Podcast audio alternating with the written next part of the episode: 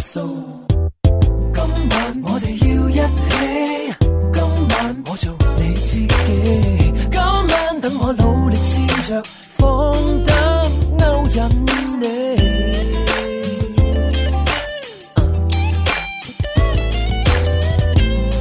We talk tonight.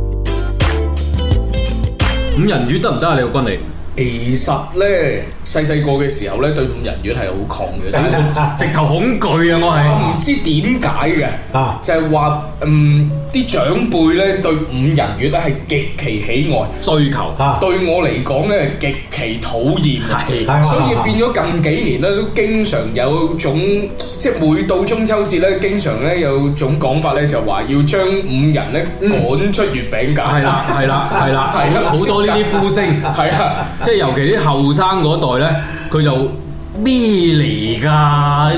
入邊嗰啲古靈精怪嗰啲嘢啊嗱，究竟講想點啫？係咪？你都係俾翻嗰兩隻蛋黃我啦咁樣噶啊嘛咁。所以月餅咧講到五仁咧，五仁係最傳統㗎。嗯嗯。咁啊，蛋黃蓮蓉咧都係排喺第二位嚟㗎，喺月餅嚟講啊。嗯啊，咁啊，點解五仁月餅？你哋咧年輕人就話抗拒咧，實際上以前我哋一出嚟第一食個月餅就係五仁，因嗯為五仁材料足，嗯真材實料，啊核桃仁、欖仁，欖仁價值高啊嘛。啊！嗯，以前就話平啫，而家賣到成五嚿水一斤啊，欖仁。攬人係貴，係啊，擺落個月餅誒，食起身係啊就真係一啖一啖月餅就一啖錢啊，真係貴到咁犀利。 係係咯，咁跟住未咧？所以所以好多後生仔話係啊咁貴，不如趕有咗有走啦貴係啊咁樣係咯，嗱咁啊，再加上咧，五仁月餅佢最大嘅價值就係冰肉、冬瓜糖，嗯呢啲咧係要經過好多時間同埋好多人工先至可以組成個五仁月餅嘅製作，嗯直至到烘出嚟，大家切開一件件分享，嗯好多好多工序嘅，千祈就唔好趕佢走啊！我食咗兩件啊頭即先。係兩件係嘛？我我係細個嗰時好恐懼啦，見到五仁月，我婆婆好中意食嘅。係嘛？係啊，咁而而家都佢都仲係即係當當然都啦，係記即係住五仁啦係啊，都記住五人啊。即係當然啦，佢就誒身體各方面咧就唔係太允許佢食咁多嘅。啊嗱唔得啊！一到中秋嗯問啦，問問問我媽咪。啊！有冇五仁魚啦嗯？唉，你仲食五仁魚？唉，買一個翻嚟俾我食啦，咁樣係咁樣啊咁樣噶嘛。啊！咁啊，我變咗咧就跟住即係誒呃細個嘅時候咧，好抗拒，好恐怖，係覺得五仁魚。跟住咧，慢慢咧唔中意食嘅。嗯啊，近幾年咧，我又怪怪地啦，我又同我婆婆一齊啦。啊嗯，唉，媽咪買翻件翻嚟 啦，最多我同我婆婆一人一半啦，咁樣，即係我就變咗我又，誒我又而家又 OK 啦，我又越嚟越中意食啦，咁啊樣咬落嗰個口感咧，嗯可能我係真係唔太中意食甜食，嗯所以咧我更加就覺得五仁月餅咧對於我嚟講咧，依然啱啦咁樣，因為佢又唔甜啊嘛，咁啊再加上咧學似阿舅父新話齋入邊啲料又足喎。嗯，哦，啖啖都係，即係呃最緊要係口感多層次啊！係佢啦係冇錯啦。佢好多嗰啲材料啊，各樣嘢喺入邊咁樣，所以我中意咗，反而而家係正宗嘅五人丸就要包含啱先舅父新所講係咯嘅，誒核桃仁啦，嗯欖仁啦，嗯芝麻仁啦，仲有杏仁啦，嗯有啲傳統呢個嚟講就花生仁，咁就五仁嗯嗯嗯嗯。啊，你一定要有呢啲嘢。係啦，冇錯啦。我哋今次咧即係舅父新帶上嚟呢個五仁月咧，嗯，個名頭咧，係啊，等等先啊，我嗯睇一睇先。係個名頭咧就叫做至尊金腿五仁月餅，冇錯啦。即係入邊係有金華火腿，金華火腿嗯，有冰肉，冰肉係乜嗱嘢？冰肉咧就用啲誒上肉。嗯。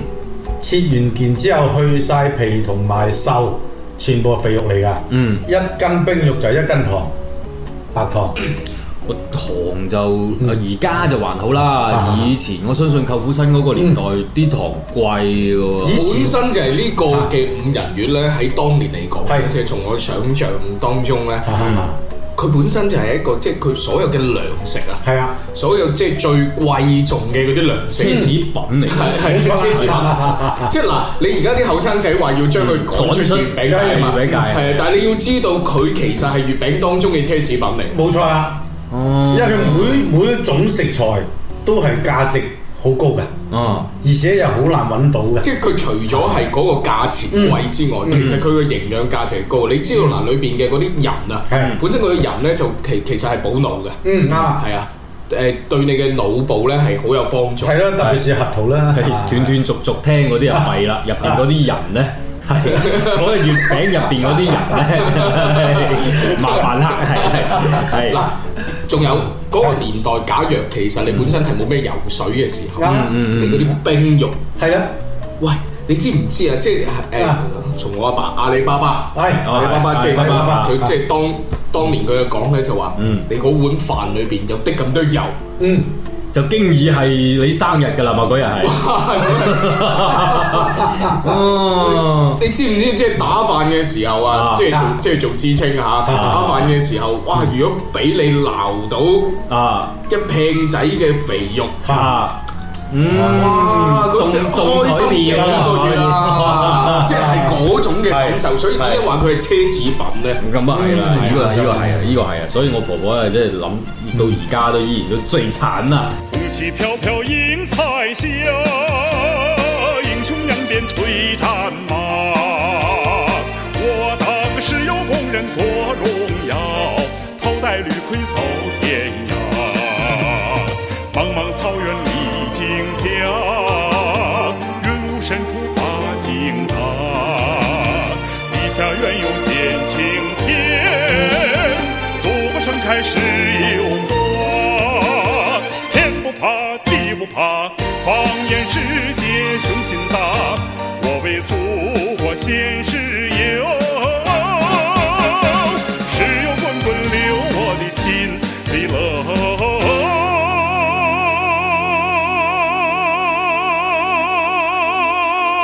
开了花。